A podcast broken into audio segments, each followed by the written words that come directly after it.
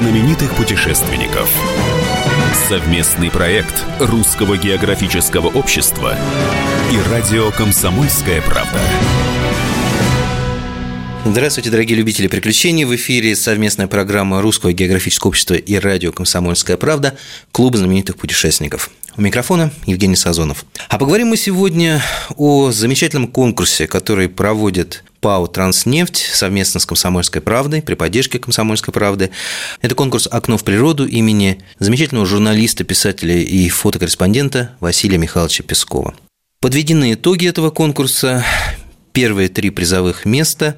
И сегодня у нас в гостях победитель этого конкурса, фотограф дикой природы, замечательный писатель, журналист Олег Першин. Но все подробности о его работе победительницы мы узнаем после нашей традиционной рубрики «Новости РГО». Клуб знаменитых путешественников. Жюри конкурса Русского географического общества «Лучший гид России» подвело итоги творческого соревнования знатоков родного края и определило победителей, а также обладателей специальных призов. Церемония награждения состоится в Москве в январе 2024 года. На конкурс 2023 года поступило около 1100 видеороликов со всей России. На заседании 1 декабря жюри выбрало призеров и обладателей специальных призов в следующих номинациях «Город», «Музей», «Экотуризм», «Лучший гид до 18 лет» и «Гастрономия». Подробности на сайте rgo.ru. На ВДНХ продолжается международная выставка форума России, которая демонстрирует важнейшие достижения страны. Особый интерес вызывает стенд Русского географического общества. Там можно посетить концерты творческих коллективов, в том числе звезд российской эстрады, лекции по широкому спектру тематик от научных до творческих, кинопоказы, спектакли, выставки. Также культурная программа предлагает множество мероприятий, направленных на студенческую и молодежную аудиторию. Вся подробная информация на сайте rgo.ru Ru. В день зимнего солнцестояния 22 декабря начал работу новый сайт фотоконкурса Русского географического общества «Самая красивая страна». Обновленный ресурс стал еще более красивым, информативным и удобным для посетителей. Теперь можно увидеть работы победителей всех сезонов, начиная с первого. На отдельной странице фотографии представлены в различных номинациях. Появилась возможность получить полную информацию о том, кем, когда и где сделан тот или иной снимок. Ну и, конечно, конечно, как принять участие в новом сезоне, ведь он уже не за горами. Ждем вас на фото.рго.ру. Клуб знаменитых путешественников. В этом году, ну так получилось, что конкурс у нас длился э, чуть больше месяца. То есть времени было безумно мало. Вот. И э, пришло очень большое количество, действительно, для такого срока очень большое количество э, работ. А, вот, кстати, 300 работ, из них отобрали 40 лучших. И, в принципе, э, работа жюри, она была достаточно размеренная, да. Ну, мы все прочитали, все посмотрели, там поспорили, выбрали лучших, первое, там, первое место, второе место, третье место, вот, и все как бы. Все, спокойно, готовимся, пишем сценарий. А Олег в это время был в экспедиции. И он, узнав об этом конкурсе, написал, э, послал письмо из поезда прямо. Буквально. Да, буквально, буквально из поезда, причем нормально, с хорошим запасом. Вот, но письмо по каким-то причинам не дошло. Потом он позвонил, когда уже возвращался, опять же, на поезде. Принимали мы работать до 19 декабря. Вот, он возвращался 20. Позвонил, говорит, скажите, как там моя работа? А мы ничего не получили. Ой, да, ой, а надо, я повторю, да, опять не получили, другой, другой адрес дали, и туда почему-то, ну, видимо, не хватало, не хватало интернета, чтобы эта работа прошла. И 20-го ты, по-моему, вернулся, да, в Москву? Ну, 20 числа уже говорит, ну, подождите, пожалуйста, ну, мы думаем, ну, раз человек так хочет участвовать, ну, надо подождать, да, я говорю, ждем, ждем, ждем, ну, думаю, может быть, действительно хорошая работа, да, будет, каким-то специальным призом, и представляете, и вот приходит приходит эта работа, мы ее открываем, и тут мы понимаем, что, что опаньки, а вот он, он наш победитель. Справка. Всероссийский конкурс имени Василия Пескова «Окно в природу» проводится уже 7 лет ПАО «Транснефть» при поддержке «Комсомольской правды». Василий Михайлович Песков всю жизнь проработал в КП, бессменно ведя рубрику «Окно в природу» на протяжении полувека, общепризнанный мировой рекорд в области СМИ.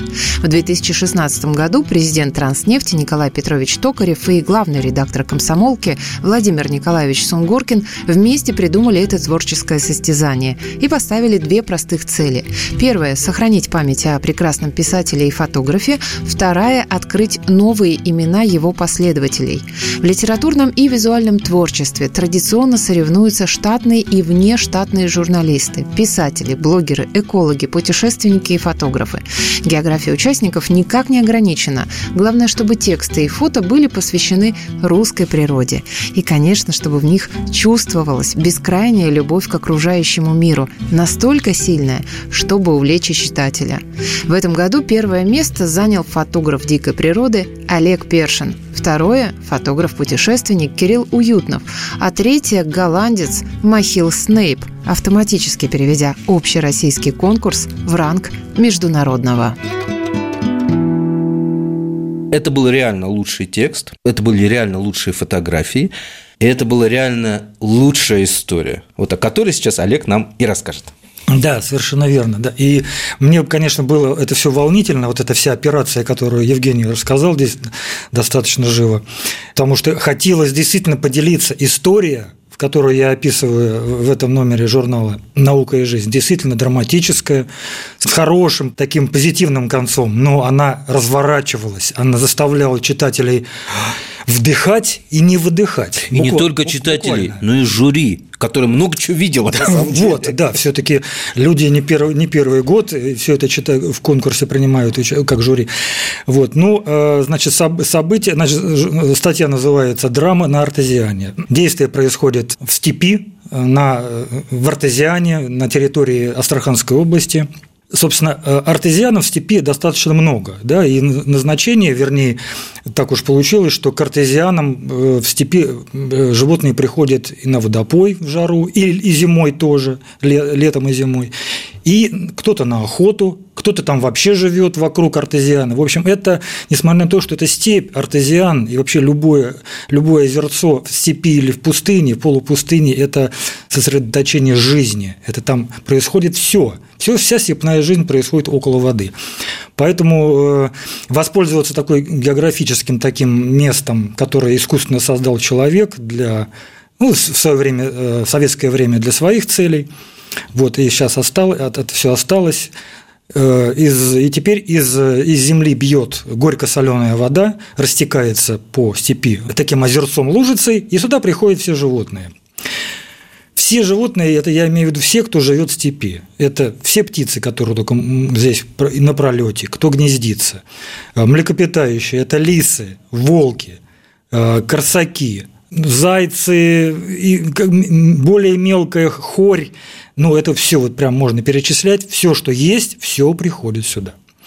И один человек – с фотоаппаратом. Вот. И, и посреди, можно сказать, рядом с э, этим озерцом интегрирован, вкопан деревянный, с такой стационарной скородовка укрытие, прямо очень глубоко в землю. В этом скородке можно стоять во весь рост, не то, что там даже спать можно, там, э, в принципе, сделан такой типа кровати, ну, в на два человека такой комфортабельный, я бы сказал, укрытие, скородок, вкопанное в землю, над землей выступает сантиметров 50-70, не больше это там, может, 60. И вот такой вот прыщ как бы на, на поверхности, на поверхности э, степи, из которого происходит съемка. Ну, из такого укрытия, к которому животные уже привыкли за много лет, поколений – видов животных, конечно, уже это все привыкли, и они на него никакого внимания не обращают уже. А, тем не менее, все равно в окне вот этого скоротка кто-то шевелится, я шевелюсь, выставляю свой объектив, камера крутится. Животные смотрят туда, в это окно. Ну да, кто-то там крутится, кто-то там что-то делает, снимает. Ну и бог с ним. Это как бы это его территория, там в этом домике он чем-то занимается своим э, нужным и секретным. А у нас здесь свое, собственно говоря. Нам надо животные, им надо нужно вырастить свое потомство, накормить, напоить и так далее. И у них свои дела. Они живут по своему графику, по своему расписанию оглядываясь, да, на человека, который там где-то сидит, но все равно особо, внима, особо он им не мешает. Ну вот это событие, которое описывается вот из этого скоротка, достаточно драматично по многим параметрам. Во-первых, природа, фенология. В это время было 20 градусов мороза. С таким приличным ветерком мы уже к этому делу привыкли, тем более, что нам немножко не хватило планов, и мы решили еще свои скоротки выставить, то есть выставить на свой задний план, который нас устраивает как фотографов. И там тоже сидели в такой мороз. И, в общем, с разных точек мы снимали разные события. Мы ненадолго прервемся. Напоминаю, что вы слушаете совместную программу Русского географического общества и радио «Комсомольская правда» «Клуб знаменитых путешественников». У микрофона Евгений Сазонов, а в гостях у меня победитель совместного конкурса ПАО «Транснефть» и «Комсомольской правды» «Окно в природу». Конкурс имени замечательного журналиста, фотографа, писателя Василия Михайловича Пескова. Встретимся через несколько минут. Клуб знаменитых путешественников. И снова здравствуйте, дорогие любители приключений. Программа «Клуб знаменитых путешественников» продолжает свою работу. В гостях у нас замечательный фотограф дикой природы, писатель Олег Першин, победитель совместного конкурса ПАО «Транснефть» и «Комсомольской правды» «Окно в природу» имени Василия Михайловича Пескова ну, главным событием в декабре месяце, когда мы поехали туда в начале декабря, основное событие э, у сайгаков, степных антилоп, это гон, брачный период, когда сайгаки образуют, моделируют свои, свои гаремы и защищают их, бьются за, ним, за них и так далее. Но потом происходит э, воспроизведение потомства. Весной мы видим прекрасный сайгачат в зеленой траве степи. И этот гон, он э, привлекает многих животных почему-то тоже сюда, ну, в первую очередь, волков. Вот, не ожидая встретить таких изумительных по красоте, по интеллекту, по всему, по внешнему облику животное – волк. Мы, конечно, не ожидали увидеть э, в том отношении, что выйдет не один, просто один волк, а выйдет вся стая, вся семья. Восемь волков выкатилось на этот, на берег Артезиана уже под вечер, когда уже, в принципе, мы собирались сворачиваться, то что ИСО уже зашкаливало. Это классика, когда уже да, да, собираешься да. уходить, самое интересное да, начинается. Да, но все равно ты сначала собираешь свои вещи, ага. и в последнюю секунду ты убираешь фотокамеру. Это и, уже многолетняя привычка. Да, и тут... И тут они выкатываются на берег. И тут у нас просто сердцебиение, пульс, там температура сразу повысилась, мы к этому времени мы уже изрядно подмерзли, честно говоря, за весь день, где-то часов 10 сидения в скоротке ежедневном. Да? И тут сразу стало тепло. И тут сразу стало тепло, тут стало так уютно и так далее. Каждый быстро занял свою амбразуру, мы там вдвоем были с моим напарником многолетним. И волки совершенно не обращали на нас внимания. Работа фотокамеры – это же относительно ну, шумно все таки несмотря на то, что здесь какие-то ветер, все, они прекрасно все голову повернули, все, ага, там есть, бог с ними. Иду, впереди идет волк с волчицей, значит, глава семьи. Сзади идет вся семья, молодые, подростки, совсем дети, резвятся, не обращают ни на кого внимания, занимаются своими делами. Впереди чинно, важно идут волки, все обнюхивают. Вокруг, причем, я, вот, могу рассказать, а вокруг стоят сайгаки, они никуда не убегают. Вот на заднем плане белые пятна, сайгаки везде – потому что волки вкатились, но они немножечко э, э, сайгаки в сторону отошли, вот, чтобы как бы, ну, уж совсем уже не, не, не нарушать как бы алгоритм поведения животных, жертвы, хищник и так далее. Ну, волки деловито все это осмотрели, обнюхали и так далее. Смотрят, в общем-то, особо ничего для них мелкого здесь ничего нет. Сайгаки никуда не денутся, это их пища в перспективе. НЗ. Да, они за, собственно, они за стадами и перемещаются. Наш в это время, да, в это время года, да, свежее все. Вот. Ну и тут вдруг вожак стая, самец, обратил внимание все-таки на то, что же там происходит. И глянул в эту амбразуру. И вот в этот момент, когда он глянул, а он уже подошел достаточно близко, ну, метров 30, подошел и это когда он глянул и посмотрел в объектив своими э, глазами с черными зрачками, пронзительным взглядом, у меня, честно говоря, видавшего виды и белый, белого медведя, и, и волков я видел еще и до этого, у меня почувствовал на спине старт забега мурашек. Вот это у меня как бы первый раз от вот такого взгляда, пронзительного, проницательного взгляда матерого волка, взрослого животного, посмотрел на меня – все понял, мы как-то обменялись какими-то энергетическими словами, видимо, фразами, терминами и так далее. Ну и все, и каждый продолжил заниматься своим. Никто никуда не убежал.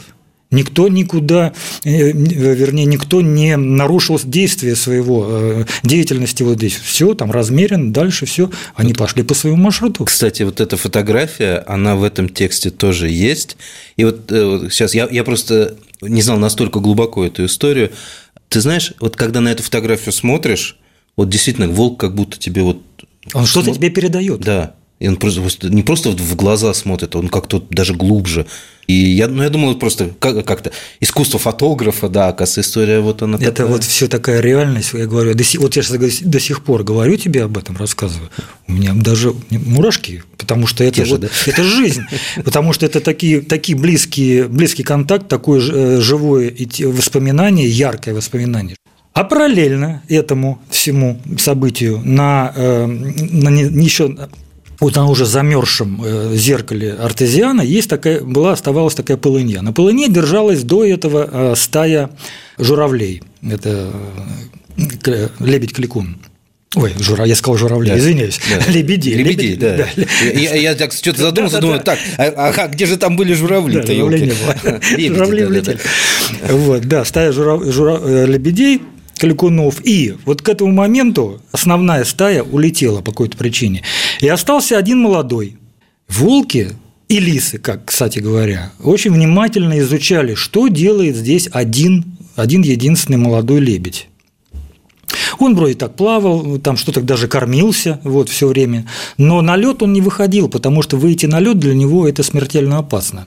Он может не успеть собственно, среагировать, потому что птица крупная, достаточно так, ну, не то, что неповоротливая, но не маневренная, так мягко скажем. И нападение лисы будет молниеносным, если так вот. Э, а в это время этого лебедя контролировал уже три лисы в этот момент. То есть там весь выводок, который был, три лисы, там э, самец и молодая Молодая лиса и, и взрослая тоже самка. Рыжие молнии, да? Да-да-да, они там мгновенно перемещали все. Они за всеми этими ситуацией, за всей, они следили. Но это не единственный, кто следил за этим. Самые главные были, были хищники – это орланы.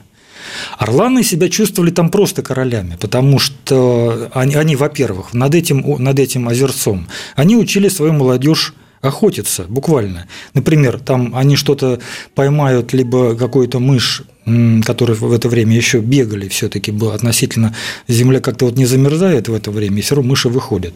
То ли мышь, то ли павший сайгак, значит, тоже кусок какой-то они отрывают, поднимаются с этим воздухом, кидают. В воздухе молодой должен это все в пируэтах, в определенной позиции поймать то есть э, они обучали молодежь вот такому искусству маневрирования. Что, какое чудо! Охо- как охоты. Вот Да-да-да, это все на твоих глазах близко, буквально, вот это буквально вот 30 метров перед тобой, потому что вот, это, вот видимо, эта акватория, она, возможно, тоже поднимала какие-то воздушные течения, и это все способствовало вот э, обучению. То есть это была самая настоящая школа. На эту школу мы, конечно, насмотрелись от и до, как они взаимодействуют с молодыми, с орланами, своими детьми. Это просто было нечто само по себе отдельно, вот отдельно от всего. И вот все вот эти события, вот, вот каждая история, орланы, как они себя ведут, лисы, как они себя ведут, приходят, как они смотрят на меня в скоротке, сайгаки, тоже здесь мощнейшие схватки происходят параллельно. То есть э, мало того, что они бьются в степи Сайгаки в этот момент, они приходят на водопой, здесь встречаются со своими соперниками и опять продолжают биться.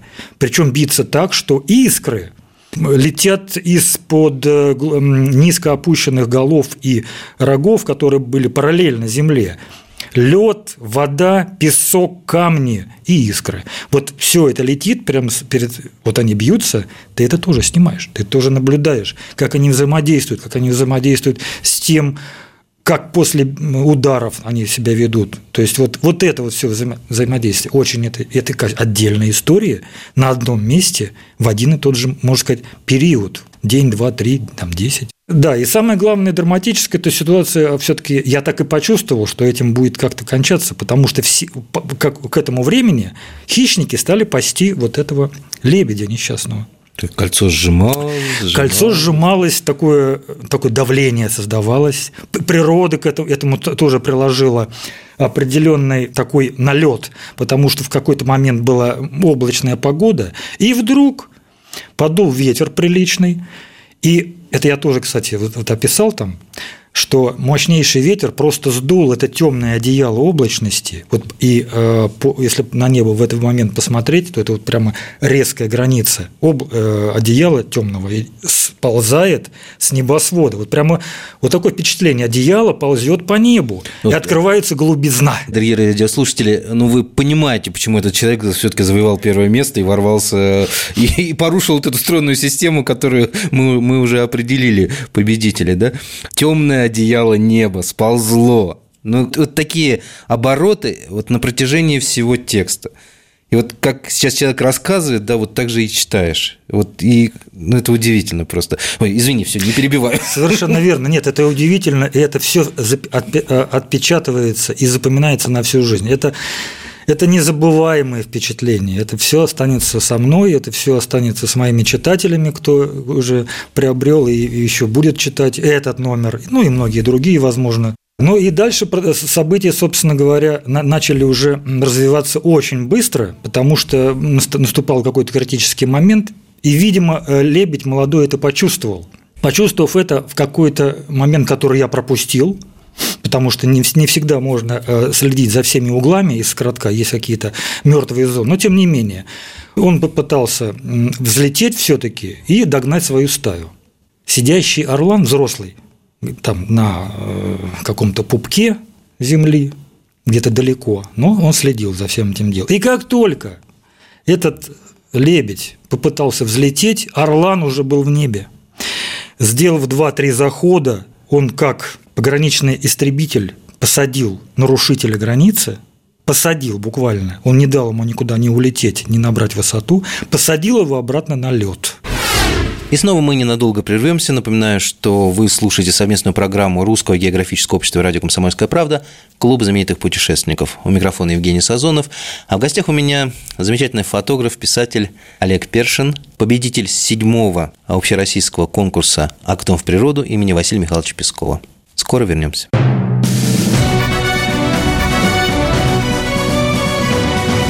Клуб знаменитых путешественников. Совместный проект Русского географического общества и радио «Комсомольская правда». И снова здравствуйте, дорогие радиослушатели. В эфире Клуб знаменитых путешественников. У микрофона постоянно ведущий Евгений Сазонов. А в гостях у меня замечательный фотограф дикой природы, писатель Олег Першин победитель седьмого общероссийского конкурса «Окно в природу» имени Василия Михайловича Пескова, который проводит комсомолка совместно с ПАО «Транснефть». И вот эту ситуацию, когда они садятся, я начал фотографировать. Потому что мгновенно оценив, что происходит передо мной, вижу две опускающиеся птицы, огромные, передо мной, 30 метров – для справки скажу, что размер, э, собственно говоря, лебедя и орлана сопоставимы друг с другом. Они приблизительно одного размера. Да, и на фото это видно. Вот это как, знаешь, вот эти бомбардировщики два летят. В определенном ракурсе лебедь даже крупнее. Даже крупнее, да, да. да. В силу, ну, и в силу того, что он белый, белый цвет э, э, увеличивает объекты, а этот темный и так далее. Но тем не менее. И вот с таким заходом на борьбу они приземлились на лед. И в это время дул очень сильный ветер. Причем этот ветер сил дул таким, настолько такой сильный, что вот мой друг-напарник сидел в другом скоротке, в другой позиции снимал эту же ситуацию. У него скородок ломало стойки, которые на которые натянута, натянута ткань скоротка, выгибались и трещали. И насколько я видел и понимал, он его просто держит одной рукой, а другой снимает. Ну, Настоящий ну, наш человек. Да-да, по крайней мере, это уже, кстати, пройденная история была, поэтому уже опыт у него был. Вот. Но, тем не менее, вот в такие моменты не хватает еще пары рук. Согласен. Да. Вот так вот держать и так снимать. Ну, скородок на одного человека. Это ну индивидуальная штука. Я говорю, четыре руки у человека должно быть для этого. Да. Ну и вот, э, вот, вот в таком, на таком ветру садятся две птицы, и начи... здесь начинаются такие танцы. Орлан сел и сложил крылья, а лебедь, наоборот, у него элементом защиты и атаки и угрозы являются крылья раскрытые. Он раскрывает их на полную, и в случае э, критического нападения и какого-то какое решение он принимает, он этим крылом бьет, например, лесу. И если лебедь э, бьет лесу вот крылом, он может ее сбить с ног. То есть удар очень сильный. Такой силы, как у глухаря примерно, который тоже очень сильно и больно бьет своим ну, крылом. Я просто объясню, насколько сильный этот удар. Я ну, в детстве столкнулся с гусями, домашними гусями, да, в принципе, технология защиты у них та же самая. Они тоже распускают крылья, показав, какой он огромный, они шипят, и вот, э, и вот этими э, крыльями они бьют. Вот э, один гусь, взрослый вожак, он на моих глазах пробил, сделал дырку в шифере. Он пробил крылом шифер. То есть настолько сильный удар, да, да это да. все равно, что молотком бить. Но это достигается именно молниеносностью Молниеносно, удара, да. потому что, конечно, вес крыла у птиц все равно относительно маленький, все-таки им надо летать, а не биться здесь на ринге. Поэтому именно молниеносный удар достигает вот такой эффект, что он сбивает и лесу, и может, в принципе, и от волка защититься. То есть это птица-то, в общем-то, э, достаточно самодостаточно и умеет защищать свое потомство. Это вот с ними я еще отдельно тоже работал, фотографировал с ними, когда они защищали свое потомство. Это тоже было нечто. Они тоже на меня нападали, пытались, вернее, нападать, но я не давал повода как бы становиться для них угрозой. Но тем не менее, и вот это противостояние, это танец противостояния начался на моих глазах развиваться. И в статье я описываю хитрость да, сейчас я забегаю вперед. Так вот, ветер, он начал сдувать лебедя, потому что это парус, крылья раскрыты, это парус. Э, когтей у него как таковых на лап нет, это все-таки водоплавающая птица. Ну, ласты. Конечно, да, наоборот должно быть. А у орлана когти острые и длинные, и он стоит мертво на, на льду, как, как на, вот на кошках – альпинистские кошки, раз, и все, и ты встал мертво. А лебедя сдувает. И он вместо того, чтобы все силу бросить на защиту, он все силы тратит на то, чтобы сопротивляться ветру, потому что ветер сдувает его прямо на Орлана. И в этот, в этот момент Орлан проявил хитрость. Орлан взрослый был в этот момент. Опытный. Опытный. И это очень важно, потому что не первый раз, возможно, вот такие ситуации возникали, и э, Орлан воспользовался именно тем, что э, э, лебедь попал в такую безвыходную ситуацию и, и силу ветра использовал в своих целях. Он поднялся, вот буквально там раскрыли, раскрыл, ветер его поднял, он поднялся над лебедем, как бы сманеврировал таким образом, чтобы он развернулся, лебедь, именно против ветра, чтобы он вообще не мог ничего делать, вот только стоять и сопротивляться ветру, а первый момент он дул ему в спину. Он его развернул, и когда он уже полностью ослабел и не мог уже ничего делать, это я уже так вот быстро перескакиваю события, он выбрал момент, залетел сзади и схватил его за голову. Это был просто... У меня пульс в этот момент скакал, я не знаю как. Выше, чем у Лебедина. Да, это было просто такое переживание. Я думал, что же будет дальше. Все, да, Лебедин. Все, я, у меня как бы сердце упало, но все равно э, э, палец продолжает фотографировать, руку, рука доворачивает, объектив и так далее, но а ситуация не заканчивается. А, а Орлан не рассчитал сил, свои силы в этот момент. Ветер все-таки был приличный, и он просто физически не смог его оторвать от земли и поднять, чтобы совсем его обессилить, ну, как-то его тряхнуть, чтобы свернуть ему шею. Значит, и в какой-то момент он его отпусти, отпускает. И лебедь, воспользуясь этой ситуацией, взмывает в небо, потому что он именно напротив ветра стоит, ему нужно только крылья правильно сделать угол правильной атаки у крыла. И в полете они летят еще минут пять, потому что ветер такой силы, что они летя передо мной, они практически стоят на месте. И в этот момент взаимодействуют, лебедь уворачивается так, э, орлан заходит эдак, в конце концов лебедь долетел, долетел до полыньи. И тут он просто в нее, он, и надо было ему выбрать два, э, значит, налево пойдешь, смерть обретешь, направо идешь, уйдешь, жизнь обретешь. И вот он выбирал, куда ему сесть. Если бы он сел на лед, это было бы все. Сил больше у него не осталось, ему надо, надо было просто куда-то упасть. Он упал в воду, и этим спас себе жизнь. И эта ситуация вот она этим закончилась том отношении для Орлана, что Орлан сел рядом на кромке льда, а сделать уже ничего не может. Близко Вода не его стихия в том плане, что он не плавает. Он может только со льда взять рыбу, э, с воды рыбу взять, да, в полете. Так он, собственно говоря, и делает всегда. Рыбоядная птица, универсальная.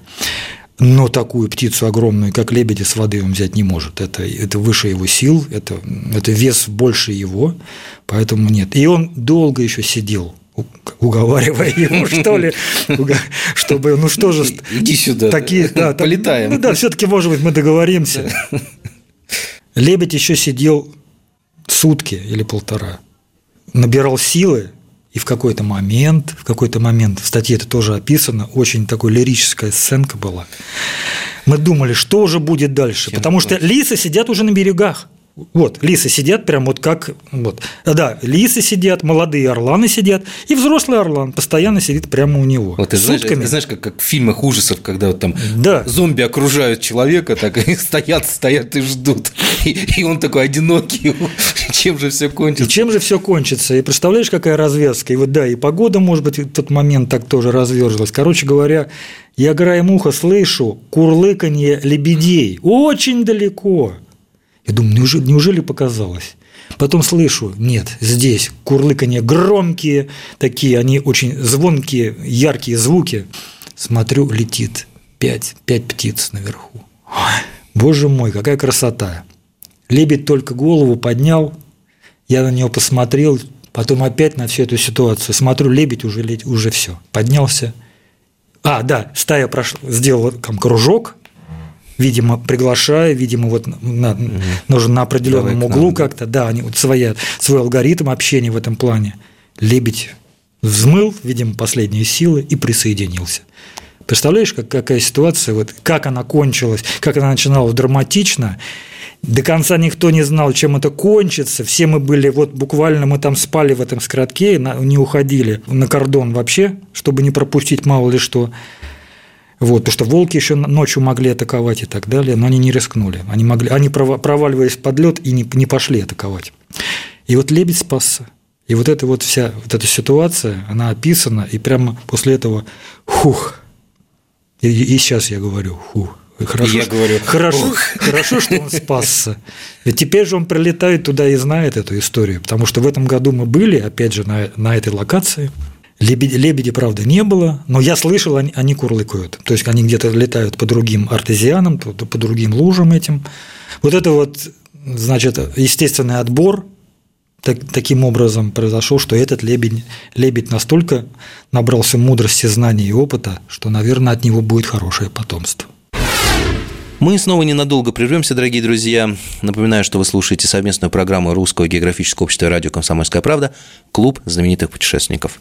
У микрофона постоянно ведущий Евгений Сазонов. В гостях у меня победитель седьмого всероссийского конкурса «Окно в природу» имени Василия Михайловича Пескова. Имя этого замечательного человека – Олег Першин. Удивительный фотограф, писатель, журналист, ну и знаток дикой природы.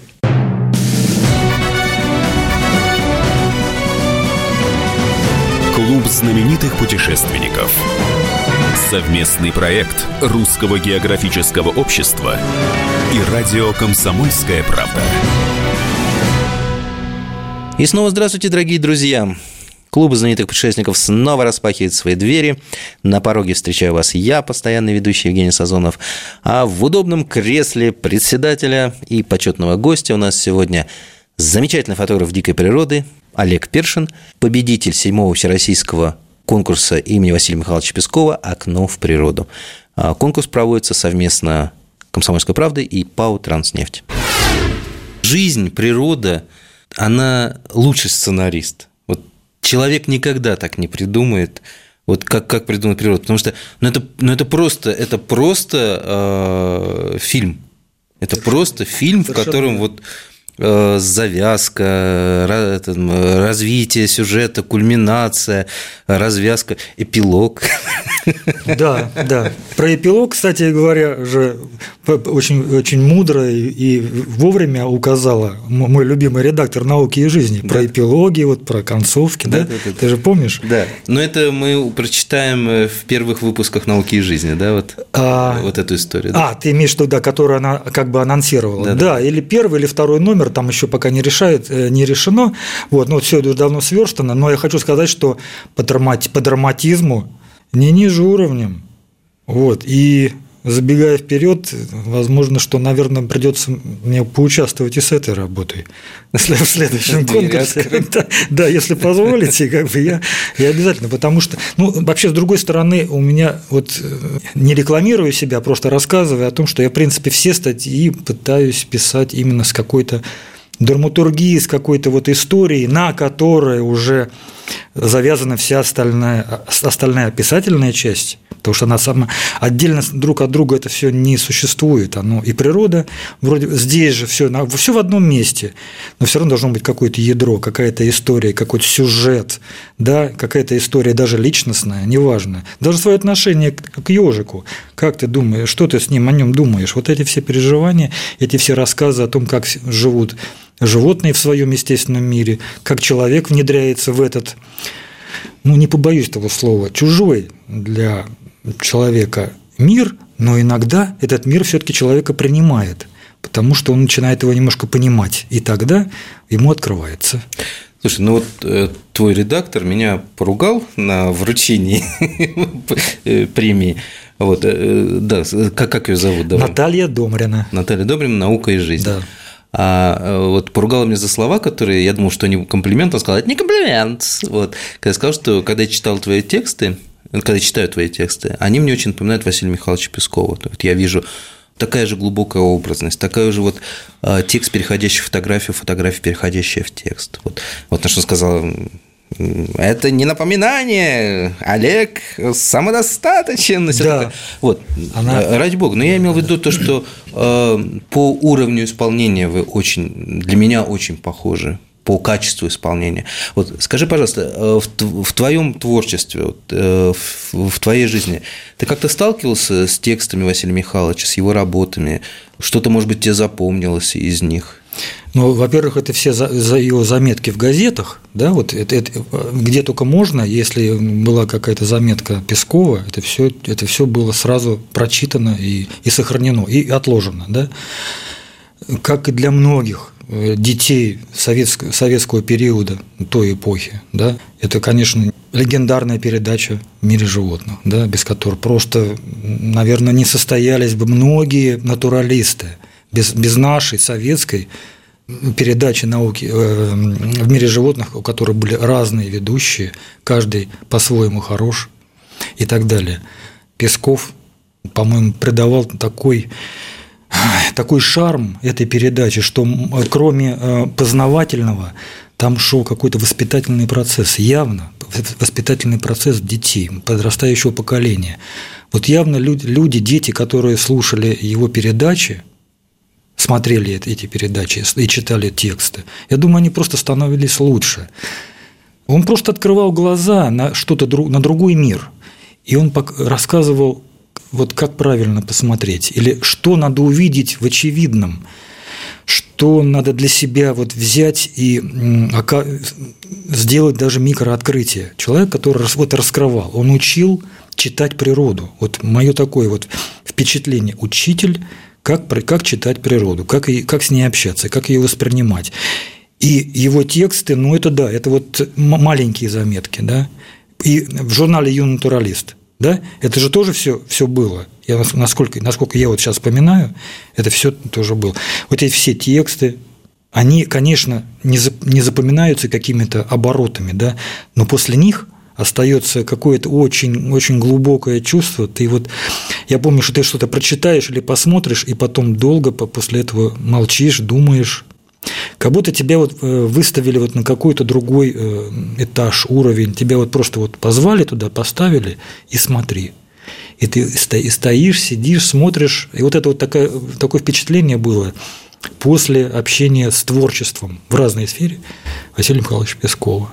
Это точно. Для меня точно. Ты знаешь, вот сейчас сказал очень удивительные слова. Я тоже вспомнил вот и журнал «Юнатуралист», и «Окно в природу» в «Комсомольской правде», который я в детстве тоже пытался читать. Вот.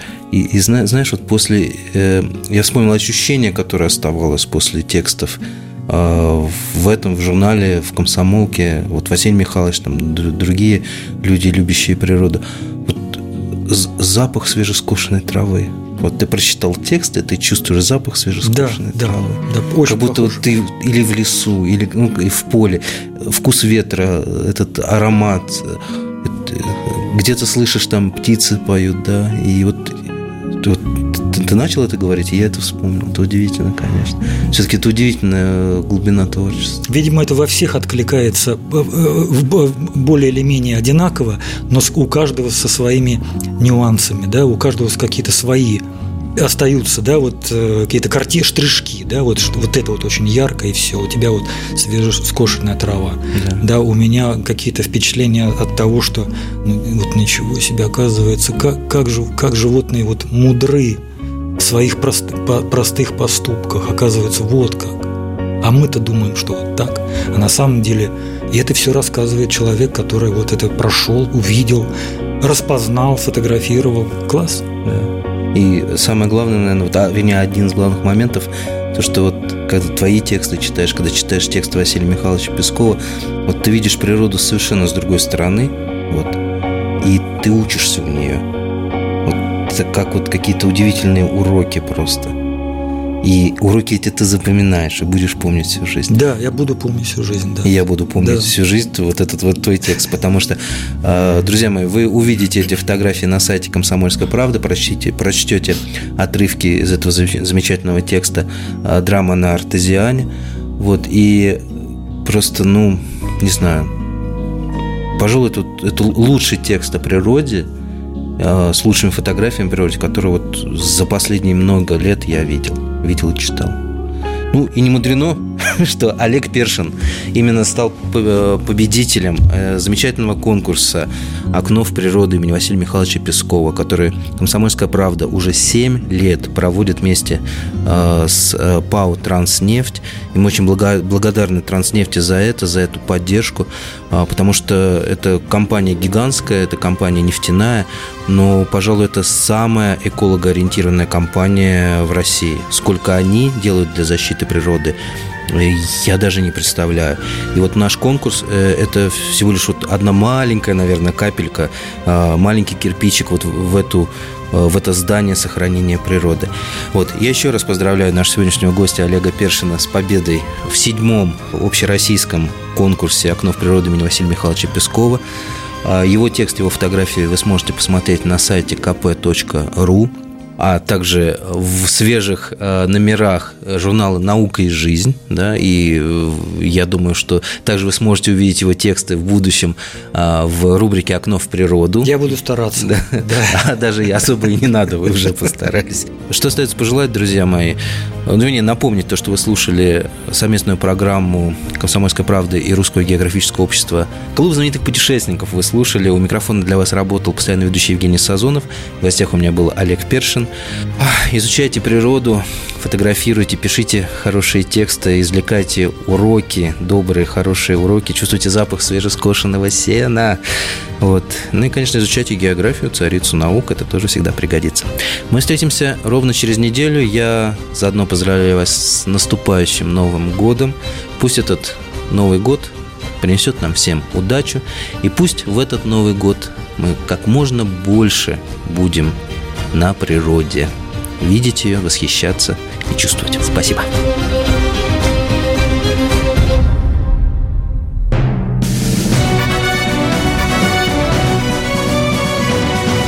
Клуб знаменитых путешественников. Совместный проект Русского географического общества и радио «Комсомольская правда».